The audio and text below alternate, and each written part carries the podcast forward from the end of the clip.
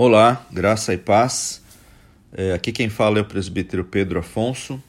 Estamos aqui mais uma vez é, no contexto da nossa aula de escola dominical, que, como você já sabe, você agora tem a possibilidade de ouvir quando for possível, quando a sua agenda permitir. E vamos estudar um trecho bíblico, mais uma vez.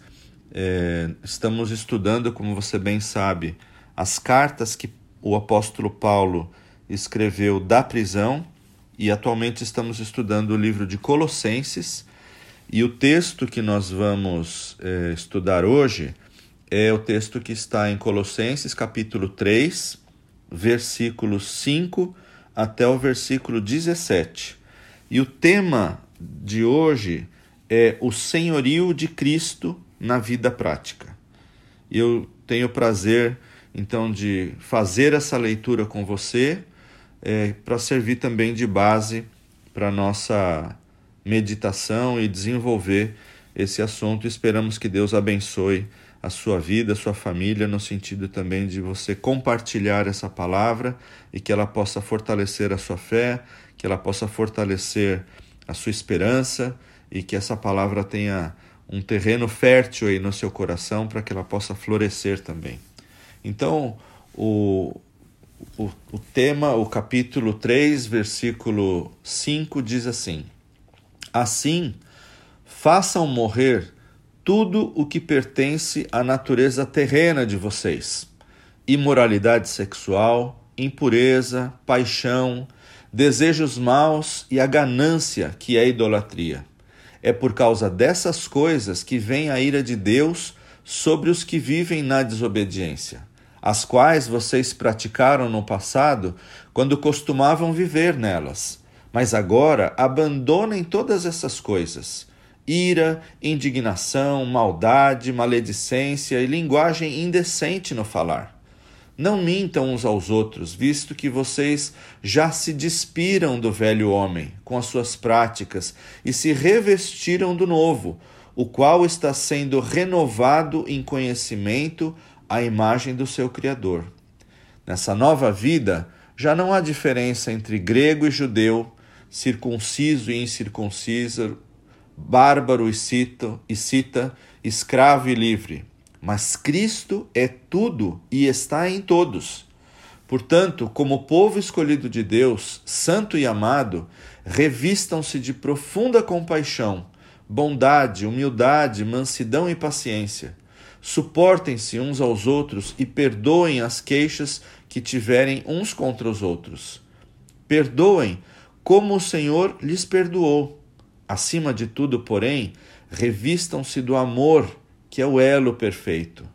Que a paz de Cristo seja o juiz em seu coração, visto que vocês foram chamados para viver em paz, como membros de um só corpo. E sejam agradecidos. Habite ricamente em vocês a palavra de Cristo. Ensinem e aconselhem-se uns aos outros com toda a sabedoria e cantem salmos hinos e cânticos espirituais com gratidão a Deus em seu coração. Versículo 17: Tudo o que fizerem, seja em palavra, seja em ação, façam-no em nome do Senhor Jesus, dando por meio dele graças a Deus Pai. Muito bem, esse é um texto riquíssimo, belíssimo da palavra de Deus, dessa carta que Paulo escreveu aos Colossenses da prisão e Paulo fala francamente sobre as exigências da nova vida e nossa necessidade urgente de reprimir todas as tendências degradantes da velha natureza, de quem nós éramos antes de conhecer a Cristo. E há três imperativos aqui do parágrafo é, que são importantes nós começarmos a pensar e que vão é, delinear também a nossa vida. Nós estamos falando de vida prática em Cristo, sem essa teoria. Como é que eu vou fazer? Como é que será a minha vida? O que, que eu preciso fazer? A gente recebe uma carga teórica muito grande, mas o que nós precisamos, na verdade, é tomar as rédeas da nossa vida e atitudes e ações, por isso nós estamos falando de vida prática, para expressar essa vida nova em Cristo. E aí a primeira, o primeiro imperativo é, que Paulo é, menciona está é, tá no versículo 5 e diz assim: façam morrer, façam morrer tudo o que pertence à natureza terrena de vocês. Número 2, abandonem ou livrem-se de todas essas coisas. Aí ele fala sobre ira, sobre indignação, e está lá no versículo 8. E a terceira, é, o terceiro imperativo, não mintam uns aos outros, lá no versículo 9. Esses são pilares, irmãos, colunas sobre as quais o pensamento da vida cristã deve se apoiar. O versículo 5, que é o primeiro desse trecho que a gente está estudando, diz, em princípio, que quando nos tornamos cristãos, nós morremos com Cristo. Agora somos desafiados a fazer morrer a velha vida na prática cotidiana. Esse verbo sugere que não devemos simplesmente suprimir ou controlar atos ou atitudes que não agradam a Deus, mas em vez disso, nós devemos eliminá-los e exterminar é uma palavra muito forte exterminar completamente o antigo modo de vida. O verbo também sugere que devemos fazê-lo num ato vigoroso, uma atitude vigorosa e possivelmente dolorosa, mas que reflete a nossa determinação e a nossa decisão pessoal. O não foi bem natureza de, terrena que Paulo escreveu. É, quando ele fala de, de a gente se desfazer e esquecer dessa natureza terrena. Os membros sobre essa terra é que ele está querendo dizer é, na carta aos Colossenses. Literalmente, essa natureza terrena é matar os membros que estão sobre a terra. E esses membros sobre a terra são instrumentos através dos quais o pecado opera em nós. Jesus recomendou aos seus discípulos a mesma coisa quando ele disse lá em Mateus 5, 29 e 30: é, Se o teu olho direito te faz tropeçar, arranca-o e lança-o de ti. Então, todo desejo pecaminoso, juntamente com a prática do pecado, exige dos membros ou instrumentos do corpo humano algo para a sua realização. Pode ser a sua mente, pode ser o seu pensamento, pode ser um membro do seu corpo, pode ser o seu corpo todo. E como devemos matar esses membros? Isso é, tirar a vitalidade pecaminosa dessas inclinações. Talvez aqui Paulo nos responderia que nós vamos cumprir essa obrigação somente na medida em que oferecemos esses membros do nosso corpo a Deus, para vivermos de uma forma santa e digna dele. Paralelamente a essa mortificação, Paulo colocou um outro termo, que é o despojamento, é o se desfazer de tudo isso, se desvestir, é jogar isso fora. Em princípio, lembremos que não podemos estrangular os nossos desejos. Romanos 8,13 diz assim: Mas se pelo Espírito, e aqui o Espírito Santo, mortificardes os feitos do corpo, certamente vocês viverão. Então, a operação do Espírito Santo é essencial para nós, para a mortificação desses desejos malignos e de tudo isso que desagrada a Deus com relação à nossa vida antiga. Também nós podemos afirmar que não mataremos esses desejos ou suprimir de toda forma é, com flagelos, por exemplo, machucando os nossos corpos ou provocando algum sofrimento no nosso corpo. A todos que queriam realmente viver para Deus, Jesus aconselhou negarem-se a si mesmo, tomarem a sua cruz e o seguirem, conforme está em Marcos, capítulo 8, versículo 24. E é somente nessa íntima relação com Cristo, nessa íntima é, companhia de Cristo, há esperança de se ter a vontade transformada.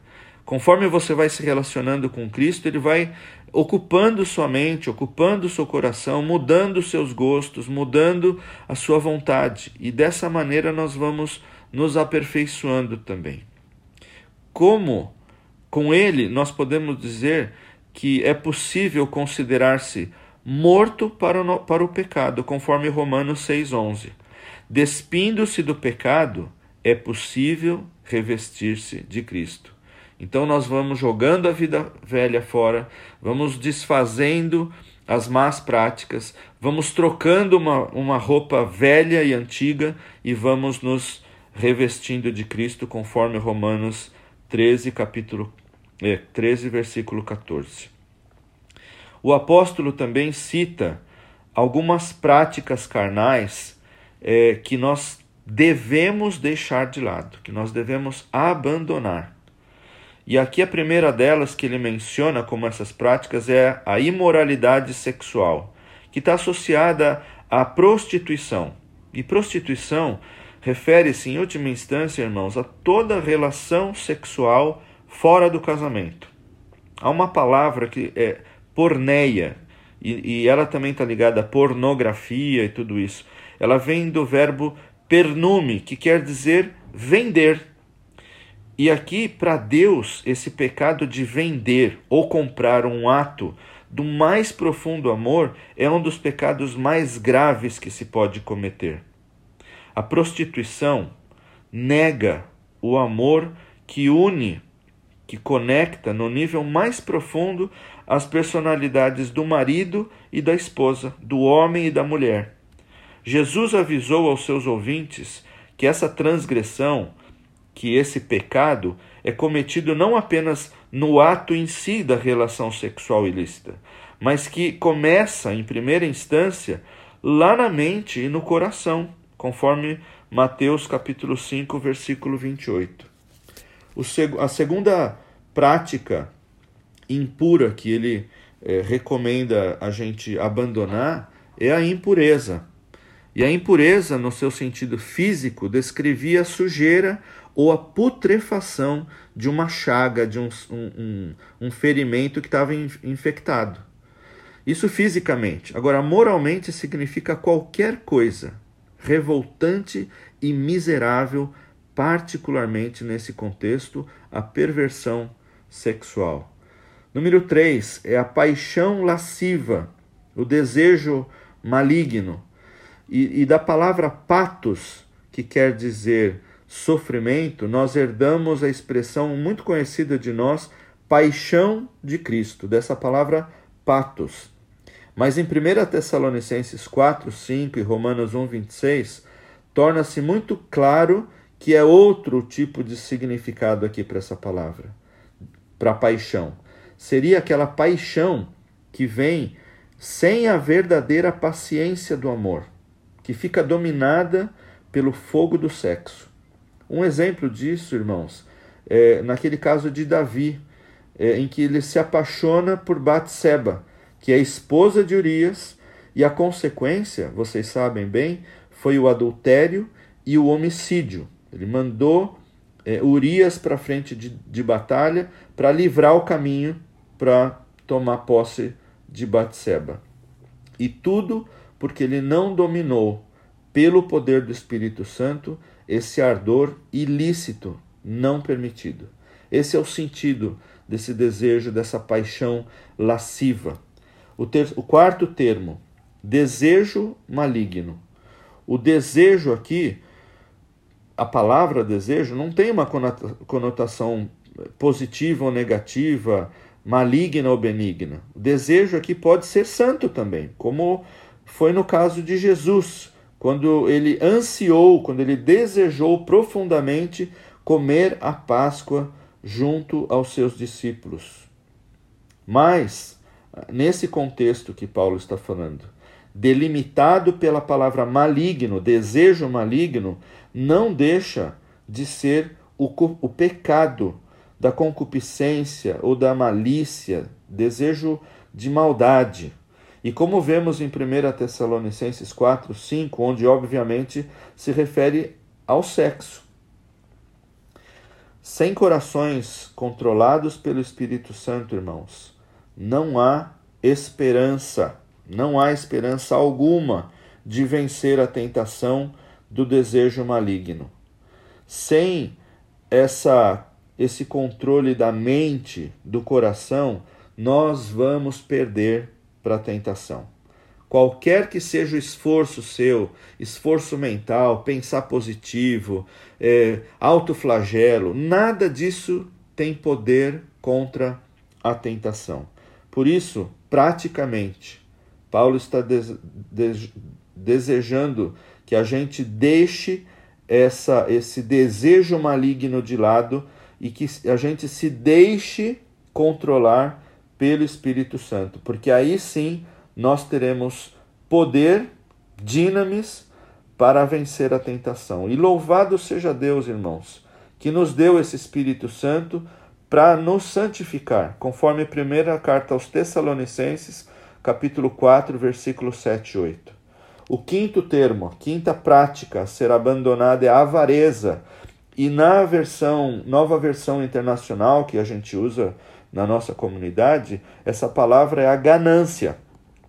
E isso comunica a ideia de se tirar vantagem egoísta, muitas vezes iludindo e prejudicando a vítima. Isso é muito triste, por isso a ganância só serve àquela pessoa que busca os seus próprios interesses, e essa é uma prática que deve ser abandonada. O sexto termo é a idolatria. E interessante como ele associa aqui a avareza e a, a, a ganância à idolatria. E o que é idolatria? É tudo aquilo que toma o lugar de Deus. Essa palavra é originária da é, latreia no, no, no original é, significava serviço ou culto religioso em favor dos ídolos, imagens dos falsos deuses. Essa palavra, irmãos, idolatria, descreve a principal abominação praticada pelo povo de Deus e pelos povos pagãos durante quase todo o, de, o, de, o decurso da história bíblica. Preste bem atenção nisso. É a principal abominação para Deus a idolatria. A ira de Deus tem que se manifestar com toda a força contra o culto a aquilo que é criado em lugar do Criador, conforme Romanos 1, 19 a 23. Deus não suporta e não tolera a idolatria, porque isso significa tirar Deus do centro da sua e da minha vida. Significa colocar qualquer outra coisa no lugar de Deus. E uma atenção muito especial para nós aqui. A idolatria, a gente acha que é só imagem, que são é, figuras que vão tomar o lugar de Deus. A gente, o, o povo evangélico tem ainda, infelizmente, muito essa visão. Mas idolatria é substituir Deus por qualquer outra coisa, até por coisas que são boas. A gente substitui Deus, muitas vezes sem saber, pela nossa família. A gente coloca a nossa família antes de Deus. A gente coloca o nosso trabalho antes de Deus. A gente coloca a igreja antes de Deus. Por isso, cuidado com essas práticas. E que formas de idolatria moderna, por exemplo, hoje encorajam a impureza? A gente pode enumerar várias: televisão, novelas, revistas, filmes, hoje em dia internet. Hoje, num clique, você está é, colocando Deus para escanteio. E nós não devemos pensar que o mundo moderno viva sem ídolos. A gente vive com ídolos, como eu acabei de falar. A maneira de cultuar e a forma dos ídolos pode diferir, podem diferir, mas valorizar a criação acima do Criador, que foi o que eu falei, colocar qualquer outra coisa no lugar de Deus, no lugar do Criador, nunca deixou de ser abominação predileta da humanidade caída. E Deus reage em ira contra todas as transgressões. Significa essa reação de ira significa uma violenta, fervente e rápida reação emocional de oposição de Deus e vingança contra todo pecado. Romanos 1, de 18 até 32, revela que a ira divina cai sobre os filhos da desobediência em forma e tempo presente, hoje. Porém, futuramente, essa ira, irmãos, será terrivelmente manifestada no juízo final, conforme Romanos 2, capítulo 2, versículo 5, e a segunda carta aos Tessalonicenses, capítulo 1, versículos de 6 a 9. Enquanto esses pecados da antiga vida dos colossenses os separavam da comunhão com Deus, e não só dos colossenses, né? A gente falou de todos esses pecados aqui, eh, todas essas práticas malignas, é, isso afastava não só os colossenses de Deus, mas também nos afasta de Deus se a gente praticá-las. Elas estão lá, no, no, no, está lá no versículo 7. Isso provocando a sua justa ira contra eles. É, no versículo 8, nós vemos outras práticas pecaminosas que nos separam não só de Deus, mas também separam o homem do seu próximo. Todas essas obras da carne devem ser igualmente cortadas da tua e da minha vida, decisivamente por meio da submissão a Cristo como nosso Senhor. É a única maneira que a gente submete a nossa vida a Cristo, ganha poder, ganha força.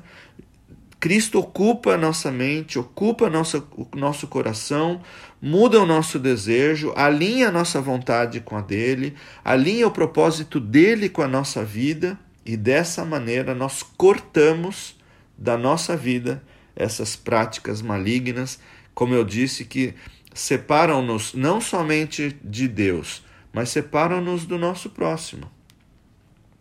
E Paulo muda a figura que a gente viu no versículo 5, né, de matar os membros do corpo, para acabar com os pecados na área do sexo, passando a encorajar os seus leitores a se despojarem igualmente de tudo isso.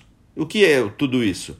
Ira, indignação, maldade, maledicência, linguagem obscena do, no, no falar. E aqui a pergunta: será que reconhecemos a necessidade de santidade no falar? Tiago fala muito sobre isso no, no capítulo 3, versículos de 1 a 12, quando ele fala sobre o poder da língua e sobre os efeitos que a língua a língua traz, né? E, e essa essa dicotomia, a gente com a língua, com a boca, ben, bendiz, abençoa, e também a gente amaldiçoa, a gente fala bem e fala mal.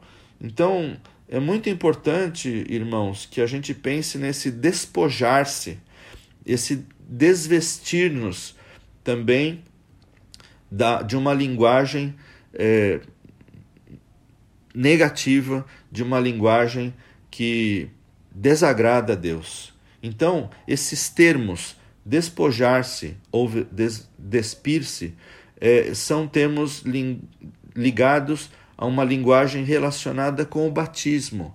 No batismo, nós nos despojamos do velho homem, nós nos desvestimos do velho homem, nós deixamos essa natureza carnal para trás, essas práticas que desagradam a Deus. Isso tudo fica é, afundado, fica derrotado, fica deixado para trás no batismo. E eu queria agora que a gente visse juntos é, quais esses pecados específicos que Paulo destacou, por exemplo, que são esses que também nos separam do nosso próximo. Primeiro deles, ira e indignação. À primeira vista, ambas são atitudes, mas nesse contexto que a gente está vendo, é, devem ser entendidas nessas essas, é, essas palavras é, como maneiras de falar. Olha que, que interessante. Ira e indignação. Então, é falar com ira, é falar com indignação, isso é muito perigoso, né? Porque comunica algo sem amor, algo sem carinho, algo sem respeito. O segundo é, termo que a gente viu, o segundo pecado, é a maldade.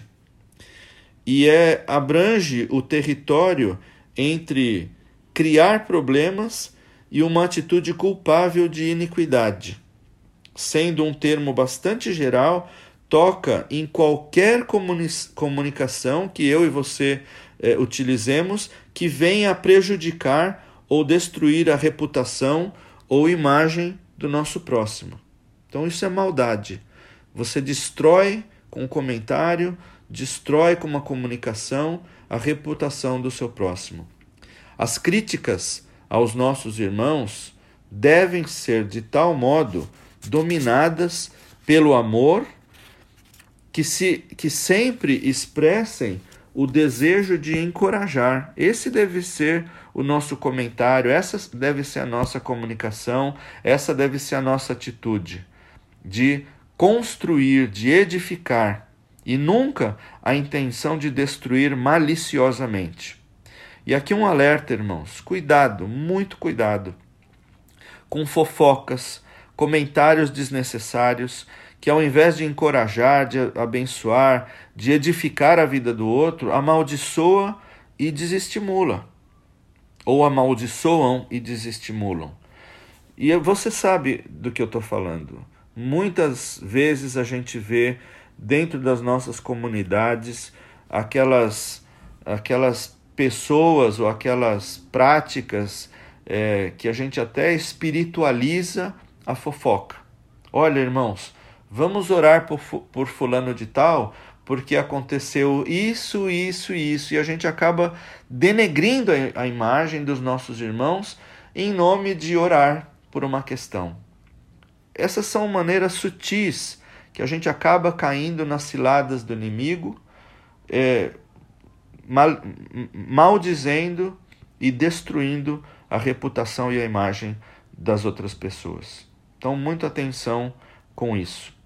O outro tema é maledicência. E aqui a maledicência tem uma, uma raiz no seu original que é blasfemian.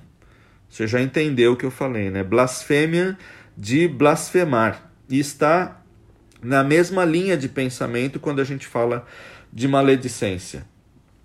Essas palavras é, são proferidas com a intenção de abusar, de caluniar, de destruir o valor de uma pessoa nas mentes dos ouvintes. Tem muito a ver com o termo anterior que a gente falou sobre maldade. E a maledicência é isso: é falar mal, é, é blasfemar contra alguém.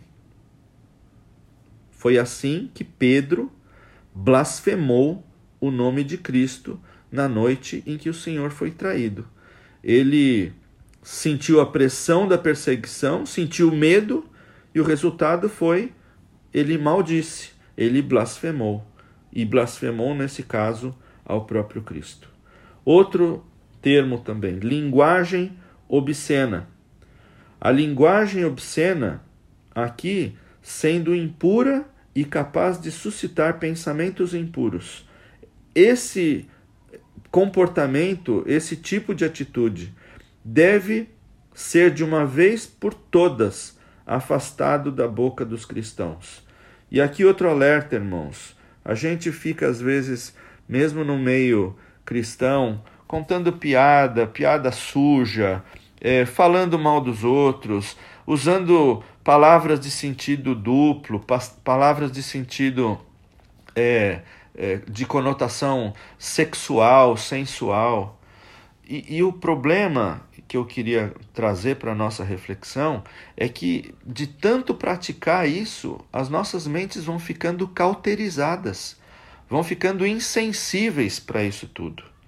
E isso é um cuidado que a gente precisa ter. Por isso, a convivência com Cristo, a intimidade com Ele, vai nos dando essa sensibilidade para deixar essas práticas de lado. E obscena aqui quer dizer vergonhosa, que causa vergonha. Portanto, o cristão que assim fala está nas trevas da vergonha, mesmo que a gente reivindique sermos filhos da luz. Esse comportamento de uma linguagem obscena, de uma linguagem inapropriada, não deve ser tolerado por nenhum de nós.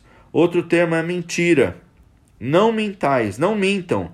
É uma exortação, é uma chamada de atenção que nunca se torna desnecessária no nosso meio. Pois, mesmo os santos, mesmo aqueles separados por Deus para sermos povo dele, nós somos frequentemente tentados a falsificar uma comunicação que traga alguma vantagem egoísta, mas uma desvantagem é, que prejudica outras pessoas. E mentir, irmãos, é uma coisa muito séria. Mentir significa, no fundo, aliar-se com o próprio Satanás. Poxa, Pedro, mas como é que eu vou me aliar a Satanás? Ora, Satanás é o pai da mentira, irmãos. Em João 8,44 é dito que ele é o pai da mentira. Então, mentir em última instância significa que nós estamos nos associando a ele. Por isso, cuidado com a mentira. Não tem mentirinha, mentira grande, mentira pequena. O comportamento da mentira é sutil e pode nos amarrar e pode nos levar a consequências muito mais é, negativas e perigosas para a nossa vida, para a vida da nossa comunidade, para a vida do nosso próximo e, em última instância, envergonhar o nome de Deus, sem falar nessa má imagem da gente se associar ao pai da mentira, que é o diabo. A pureza na vida e a linguagem dominada pelo Espírito Santo são, em, em contrapartida, tudo isso que a gente viu, são características do novo homem, daquele que é o cristão verdadeiro, que se revestiu de Cristo. E essa pureza e a linguagem dominada são expressões desse, no, desse novo homem que são percebidas por toda a nossa comunidade, eu diria que por toda a, a, a humanidade. E falar de, de vestir-se do homem novo, em contraposição a se despojar do, do, do velho homem, é o, o que Cristo espera de nós, de essa nova vestimenta, a vestimenta de santidade, a vestimenta de obediência aos seus princípios. É isso que a gente é, vai ser para Cristo à medida em que a gente se relaciona com Ele no dia a dia. E isso vai trazendo a pureza, vai trazendo limpeza também para nós. Para Ele, o velho homem, pertencente a Satanás, caracterizado pelos hábitos de iniquidade, morreu no sepultamento do batismo. E na ressurreição, para novidade de vida pelo Espírito Santo. Essa é a mensagem que a gente percebe é, de Paulo. A renovação no presente refere-se à operação graciosa do Espírito Santo através da palavra. E quando permitimos que ele nos guie a toda a verdade, os vícios, os hábitos e atitudes vão sendo substituídos, como eu disse, pelo Senhor Jesus Cristo. E, e, Jesus, não se esqueçam, viveu os seus anos na terra refletindo perfeitamente o caráter de Deus, que originalmente Deus criou hoje originalmente Adão, o homem, a sua imagem e a sua semelhança. E Paulo reconhecia a Cristo, como você bem sabe, como o segundo Adão, sendo este a perfeita imagem de Deus. Cristo, o segundo Adão, era a perfeita imagem de Deus. Mais para frente, a gente vê que as divisões raciais, religiosas e sociais foram anuladas, em princípio, quando Cristo morreu igualmente por todos e os integrou ao seu próprio corpo. Todos aqueles que formam o um novo homem, você e eu, que aceitamos a Cristo, que convidamos a Cristo para viver em nossas vidas, todos esses que formam o um novo homem são irmãos, membros do mesmo corpo, unidos na mesma igreja de Deus. Eu não estou falando instituição igreja, estou falando igreja aqui como o corpo de Cristo. Cristo é tudo em todos, conforme diz o versículo 11. Essa declaração fala do fato tão facilmente esquecido de que o importante, irmãos, é o Senhor. no final das contas.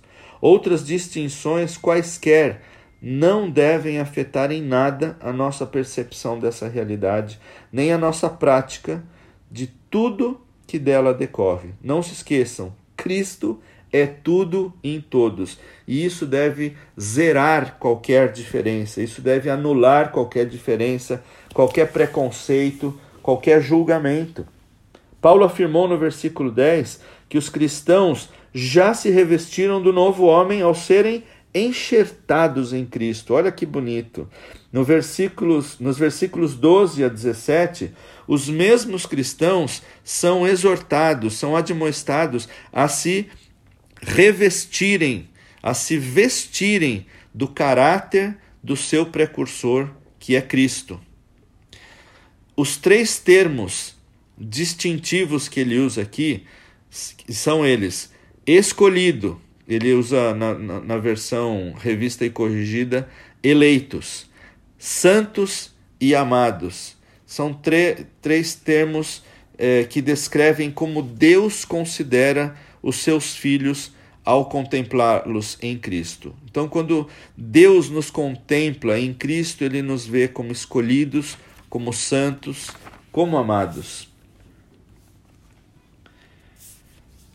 Prosseguindo ainda, é, o apóstolo convida os seus leitores a se vestirem de oito virtudes manifestadas por Jesus na sua vida terrestre. Nós estamos falando de vida prática, irmãos. Eu queria pedir para vocês atenção com essas oito é, virtudes que devem nos acompanhar como sinal, como é, manifestação da vida de Cristo em nós.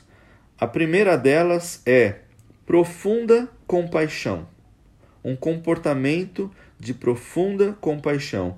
Isso é o que o cristão deve ter um coração compassivo, indicando a importância de se cultivar, com o auxílio do Espírito Santo, com o auxílio do Senhor, os sentimentos de simpatia e empatia. Isso é o que deve ocupar a minha e a sua vida. A profunda compaixão, olhar o próximo com simpatia, olhar o próximo com empatia. Número dois, a segunda peça desse vestuário, né? que, que Deus nos manda usar é a generosidade ou a bondade. E Gálatas 5,22 apresenta essa qualidade divina é, em quinto lugar na lista das evidências vitais do Espírito Santo operando na nossa vida, operando na vida do cristão. E aqui uma pergunta: como eu posso me vestir de uma virtude, essa virtude de generosidade e bondade, que eu reconheço estar ausente ou até mesmo ser contrária à minha natureza. A gente sabe que a gente não é bom, a gente sabe que a gente não é generoso. A resposta a essa pergunta é somente dependendo pela fé do Espírito Santo de Deus. Aí sim nós seremos a expressão de bondade e de generosidade no nosso dia a dia. Terceiro lugar, encontramos a humildade. E humildade é essencial como característica de todos os que entram no reino dos céus. Cristo, irmãos, é o modelo de humildade maior que nós podemos ter. Ele brilha luminosamente nas páginas dos evangelhos, porém é descrito num curto parágrafo em Filipenses, no capítulo 2. Da humildade, da igualdade com Deus que Jesus tinha para a posição de escravo crucificado. Isso é a infinita manifestação de humilhação. E os seus discípulos, você e eu, devemos ter a mesma atitude. Leia Filipenses capítulo 2, dos versículos 5 a 8. Número 4, mansidão. Frequentemente está vinculada à humildade. A gente falou de humildade agora e mansidão está muito atrelada a esse termo. Trata-se de uma disposição em ceder os direitos e permitiu, permitir que Deus molde o nosso caráter através das circunstâncias com que Ele cerca a nossa vida. Então, nas circunstâncias, nas dificuldades, Deus também desenvolve em nós a mansidão. Então, vamos pedir a Deus que sempre crie em nós o espírito voluntário da mansidão, atrelado, obviamente, a essa humildade, para que a gente experimente a boa, agradável e perfeita vontade de Deus, conforme Romanos 12, versículo 2. Número 5. A quinta peça desse vestuário, dessa roupa de Cristo, é chamada paciência. E ela enfatiza um elemento fundamental no caráter cristão, na maneira de ser do cristão, que é o de exercer equilíbrio de espírito frente a qualquer provação e ser tolerante diante das falhas e dos defeitos dos irmãos. E hoje em dia você sabe da importância da tolerância e da longanimidade, como a gente também tem um termo sinônimo, diante de tantas diferenças, diante de tantas é, marginalizações que nós vemos. Então, o que é esperado de nós é que a gente vista essa roupa da paciência e possa ser é, um instrumento de compreensão, de aceitação, de tolerância das diferenças. Número 6, suportando-se ou suportem-se uns aos outros. Aqui fica até é, esquisito, né? Oh, tem que aguentar o outro, tem que suportar o outro. Não, essa é uma exortação a que todos nós vivamos e trabalhemos juntos, em harmonia. E a carência de harmonia nas relações mútuas só pode ser superada pela tolerância, pela aceitação, pela aceitação do próximo, do colega, do amigo, do familiar, num espírito de constante perdão. Aí talvez uma palavra-chave. Então, suportar uns aos outros é aceitar é viver em harmonia e buscar isso também num espírito de constante perdão. Número 7. Perdoai-vos mutuamente. Chama atenção específica para a necessidade de que o cristão esteja sempre pronto a perdoar quando for ofendido ou quando for vítima de alguma maldade. Agora, o interessante aqui é a mutualidade, é a reciprocidade. E isso exige que ele também fique atento, não só para perdoar, mas fique atento para ver se ele mesmo não está pecando, se você e eu não estamos pecando contra o nosso irmão. E que procure a reconciliação perdoando, bem como pedindo humildemente o perdão do seu parceiro. Por isso é perdoando-nos mutuamente. Deixar de, perdoar não pode ser e nunca será uma opção para o Filho de Deus, já que ele mesmo foi absolvido de toda a sua iniquidade pelo perdão que recebeu de Deus gratuitamente. E a própria oração do, do Pai Nosso nos ensina: perdoa os nossos pecados, assim como nós perdoamos os nossos devedores. Número 8, e a mais importante de todas. Acima de tudo isso, porém, esteja o amor que é o vínculo, que é o elo da perfeição, lá no versículo 14. O amor ágape, isso é, o amor desprendido, sacrificial, que visa e que objetiva o benefício do próximo, é aqui descrito como o principal, a principal roupa, o principal vestido exterior. O amor seria então exemplificando como o Polo Norte é para a bússola da nossa vida, orientando-nos, orientando a cada cristão para a direção prática que deve tomar. E nós estamos falando de vida prática, e nossa vida deve ser permeada, guiada e manifestada com o amor de Cristo e pelo amor de Cristo.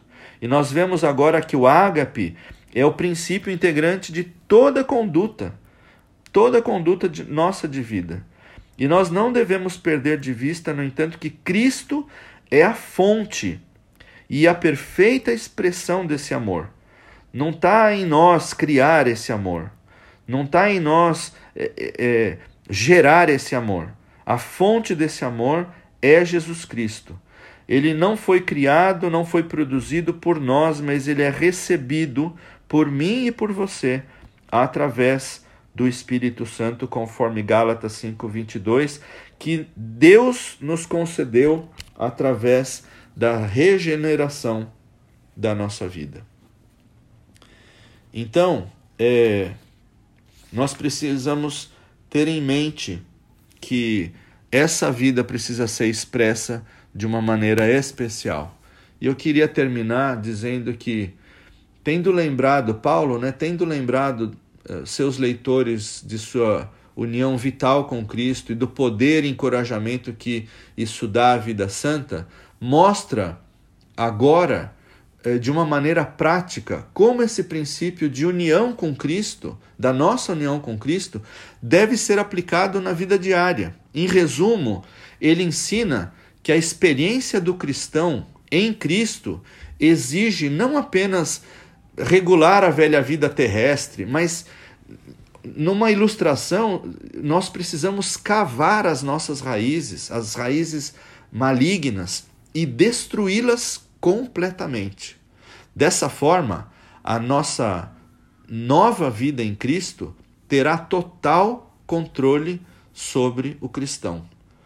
E o pensamento adjacente a isso é assim: deixe a vida que está em você, em virtude de sua união com Cristo, se manifestar e se expressar em todos os seus pensamentos, ações e relacionamentos.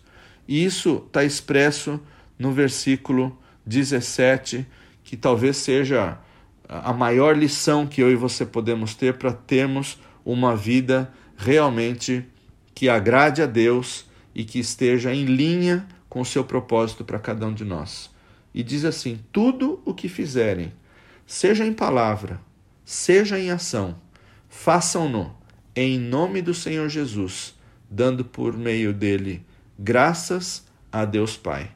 Viva como é, essa dimensão fosse uma realidade em sua vida. Não se esquecendo também, cada um de nós, não nos esquecendo também, cada um de nós, que a gratidão deve permear as nossas atitudes. Gratidão pela dificuldade, gratidão pelos presentes de Deus, gratidão pelas circunstâncias, mas gratidão acima de tudo, porque você e eu somos alvo do seu amor, somos fruto do seu amor e a expressão maior desse amor dele por nós é que Jesus morreu na cruz e para nos salvar, para pagar os nossos pecados e ressuscitou ao terceiro dia para nos dar vida, vida em abundância e vida eterna. Que seja isso o combustível para você e eu vivermos todos os dias nessa dimensão. Quer em palavra, quer em ação, que tudo que você e eu façamos seja feito em nome do Senhor Jesus. A Ele toda a glória, a Ele todo o louvor. E que Deus te abençoe e que o Espírito Santo te capacite poderosamente a viver nessa dimensão, acima da mediocridade, marcando a vida da humanidade com a sua vida, com o seu testemunho, e que ele seja glorificado na sua vida hoje e sempre. Muito obrigado por ter prestado atenção a tudo isso. Reflita sobre isso e que você também possa abençoar outras vidas compartilhando essa palavra, compartilhando o texto bíblico, mas mais do que isso, compartilhando a sua própria vida como testemunho de Cristo Jesus. Deus te abençoe e até a próxima.